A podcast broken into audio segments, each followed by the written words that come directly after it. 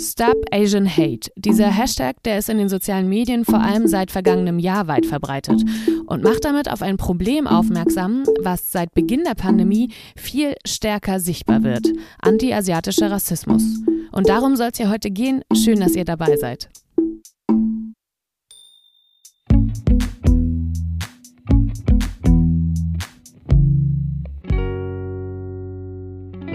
Hi zu einer neuen Folge von Solidarität, was können wir tun? In diesem Podcast stellen wir Menschen, Organisationen und Initiativen vor, die gerade Unterstützung brauchen und fragen, was jeder Einzelne tun kann. Dieses Mal mit mir, Lisa Tutlis. Und mit mir, Neil Idil Chakmak. Hallo. Lisa, du hast ja gerade schon den Hashtag Stop Asian Hate angesprochen. Und nach den Morden in Atlanta war der ja wieder ziemlich präsent und sichtbar und es hört ja leider gar nicht auf. Also es ist ja von einer Hasswelle momentan die Rede. Und vor ein paar Tagen wurden asiatisch gelesene Menschen in den USA brutal angegriffen. Es gab mehrere Vorfälle an verschiedenen Tagen, auch noch auf offener Straße mitten in New York. Doch nicht nur in den USA werden asiatisch gelesene Menschen angegriffen. Auch hier in Deutschland passiert das seit Beginn der Pandemie vermehrt.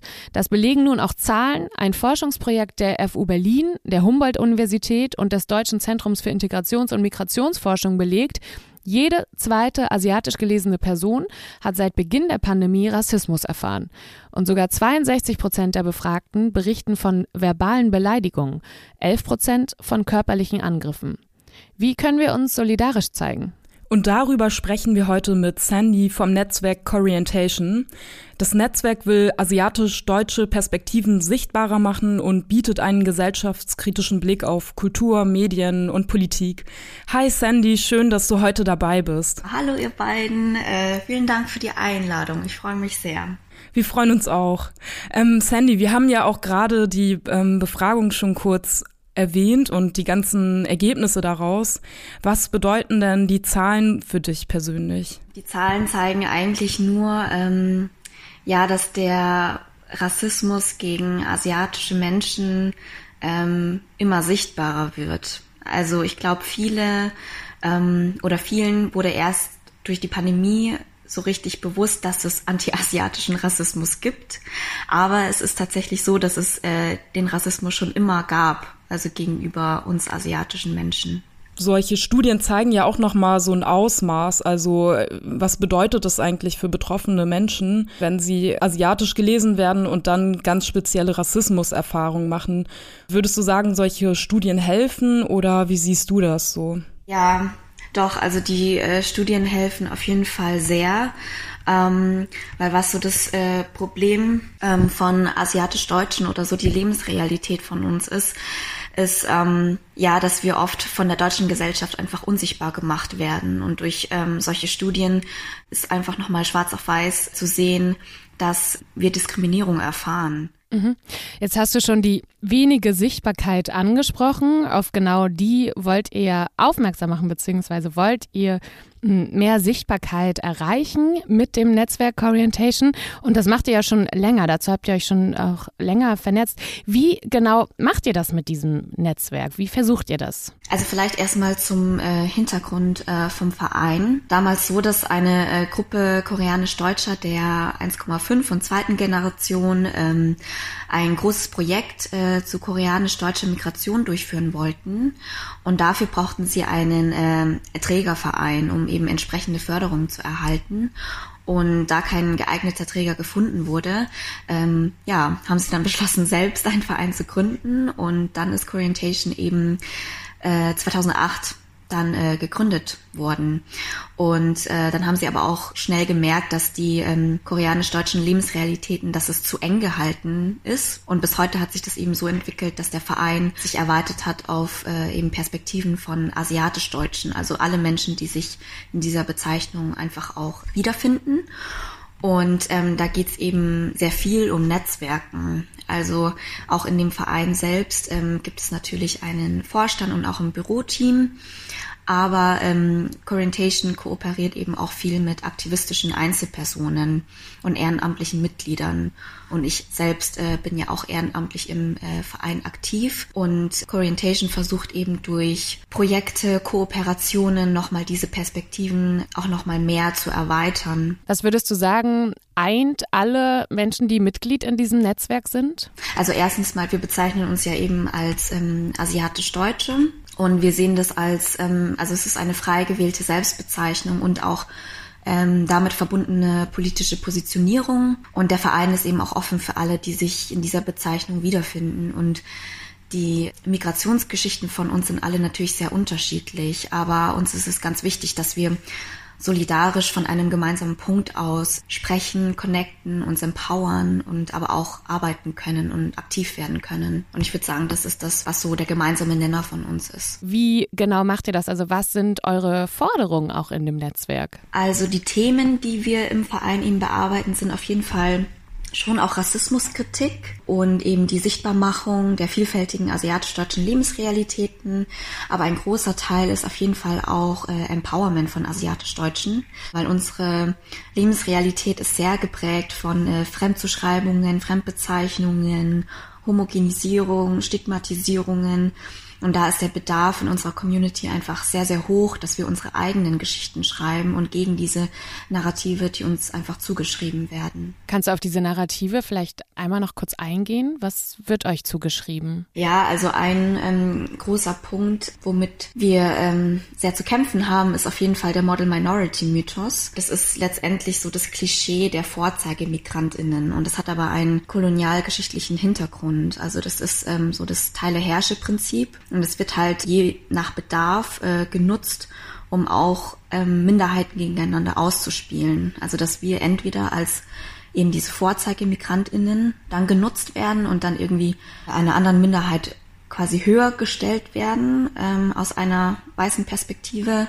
ähm, oder auf der anderen Seite dann aber als sogenannte gelbe Gefahr, also ist auch ein Begriff aus der Kolonialzeit, ähm, genutzt werden. Und das ähm, ja zieht sich bis heute durch und ist einfach so stark geschichtlich auch verankert, dass diese Rassismen und Narrative auch ähm, sehr internalisiert werden können. Also auch so dieses Bild von stillen, fleißigen ähm, asiatischen Menschen. Wir haben ja jetzt gerade schon darüber gesprochen, wofür ihr euch einsetzt und stark macht. Und auf eurer Website habt ihr ja gerade auch einen offenen Brief, ähm, der heißt Atlanta war da was.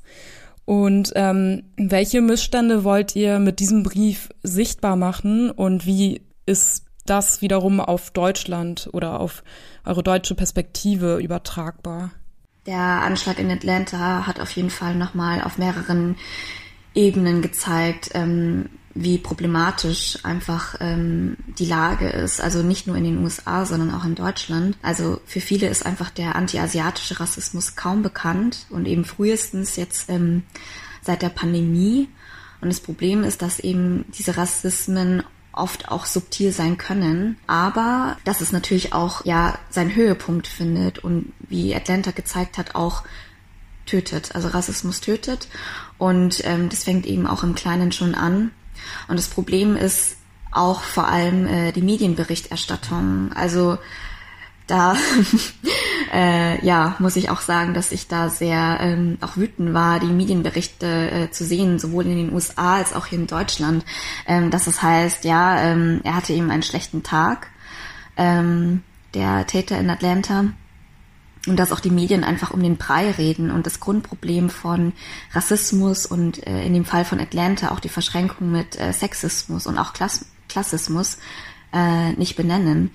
Ähm, und das Problem ist in den USA so, aber auch hier in Deutschland. Ähm, da hat mich das auch sehr geärgert, dass in Deutschland so wenig darüber berichtet wird. Kannst du hier vielleicht auf diese Intersektionalität nochmal eingehen und sagen, was, was da auch hätte, gerade in Bezug darauf, auch in den Medienberichten anders gemacht werden können? Zuerst mal auf jeden Fall ähm, einfach die Grundproblematik zu benennen. Also eben dass es ein rassistischer, sexistischer und auch klassistischer ähm, Mord war.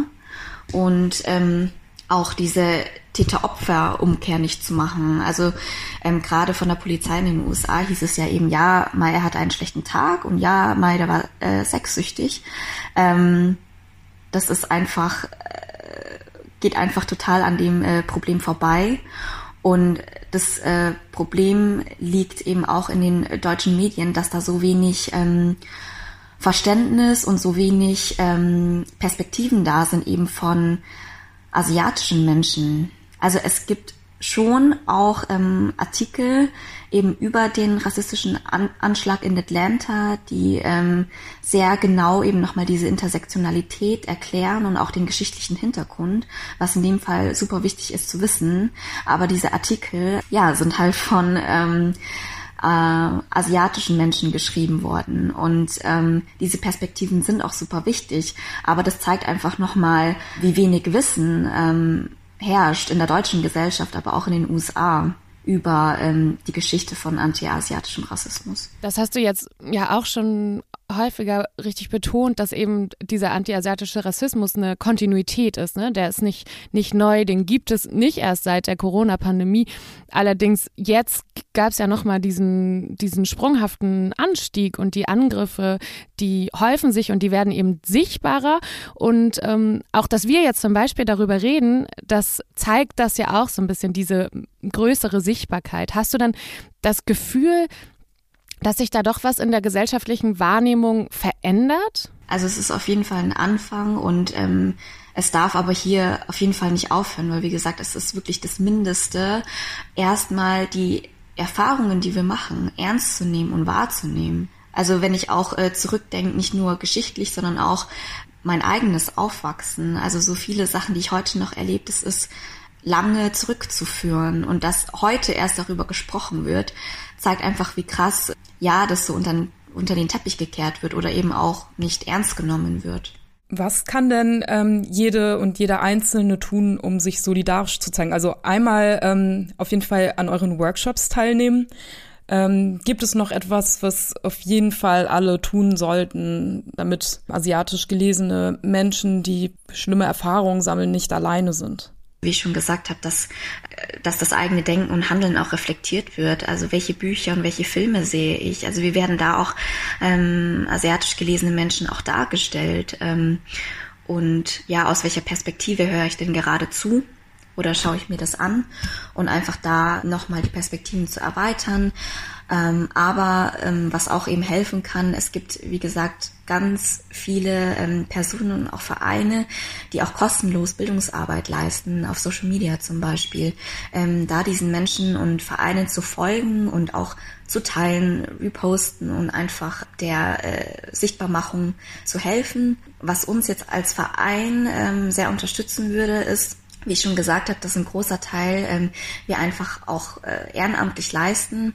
Und es gibt wirklich viele ähm, wichtige Projekte, die dann scheitern, weil es an ähm, Förderung einfach fehlt, da auch ähm, zu spenden äh, an diejenigen, die können, aber eben nicht nur an, äh, an uns, eben auch andere Vereine wie Tiger Riots oder ich bin kein Virus.org zu spenden, um eben diese Sichtbarmachung weitermachen zu können. Und vor allem in der Pandemie, worunter auch ähm, ganz viele asiatische Menschen gelitten haben, sind ähm, asiatische BesitzerInnen von Restaurants zum Beispiel, weil eben durch diese Narrativ und vor allem auch diese sehr willkürlichen Textbildverknüpfungen von den Medien, dass wir quasi so die Virusbringer sind ähm, ja, wurden auch Restaurants von asiatischen BesitzerInnen sehr vermieden, äh, bis heute noch. Und ähm, ich merkte auch immer wieder, ja, diese kulturelle Aneignung, dass ähm, so ein bisschen ähm, selektiert und gefiltert wird, was eben ja den äh, weißen Menschen gefällt oder auch äh, schmeckt und davon eben nur äh, zu profitieren. Und da würde ich dann auch ähm, einfach gern nochmal appellieren, dass, dass ihr schaut, dass ihr die Restaurants von asiatischen BesitzerInnen unterstützt und ähm, auch an diejenigen spendet, die ähm, seit der Pandemie und dieser Narrative auch drunter leiden. Vielen Dank für, für diese sehr wertvollen Hinweise. Hast du noch was anderes, was wir jetzt noch nicht besprochen haben, was du uns gerne noch mitgeben möchtest? Ja, ich würde einfach gerne nochmal betonen, dass ähm, es ganz wichtig ist, im eigenen Umfeld vor allem, ja, sich auch solidarisch zu zeigen, also vor allem im eigenen weißen Umfeld. Also wenn mal ähm, rassistische Witze über asiatische Menschen zum Beispiel fallen, da nicht mitzulachen, sondern zu sagen, hey, das finde ich nicht in Ordnung. Und diese kleinen Handlungen sind sehr wichtige Handlungen, ähm, weil die signalisieren, das ist nicht okay und das ist so der erste Schritt, um eben diese Stigmatisierungen zu dekonstruieren. Und das wäre mir ganz wichtig, dass das in jedem eigenen Umfeld da nochmal äh, reflektiert wird und da gehandelt wird. Danke, Sandy, für die wertvollen Hinweise und für das Interview.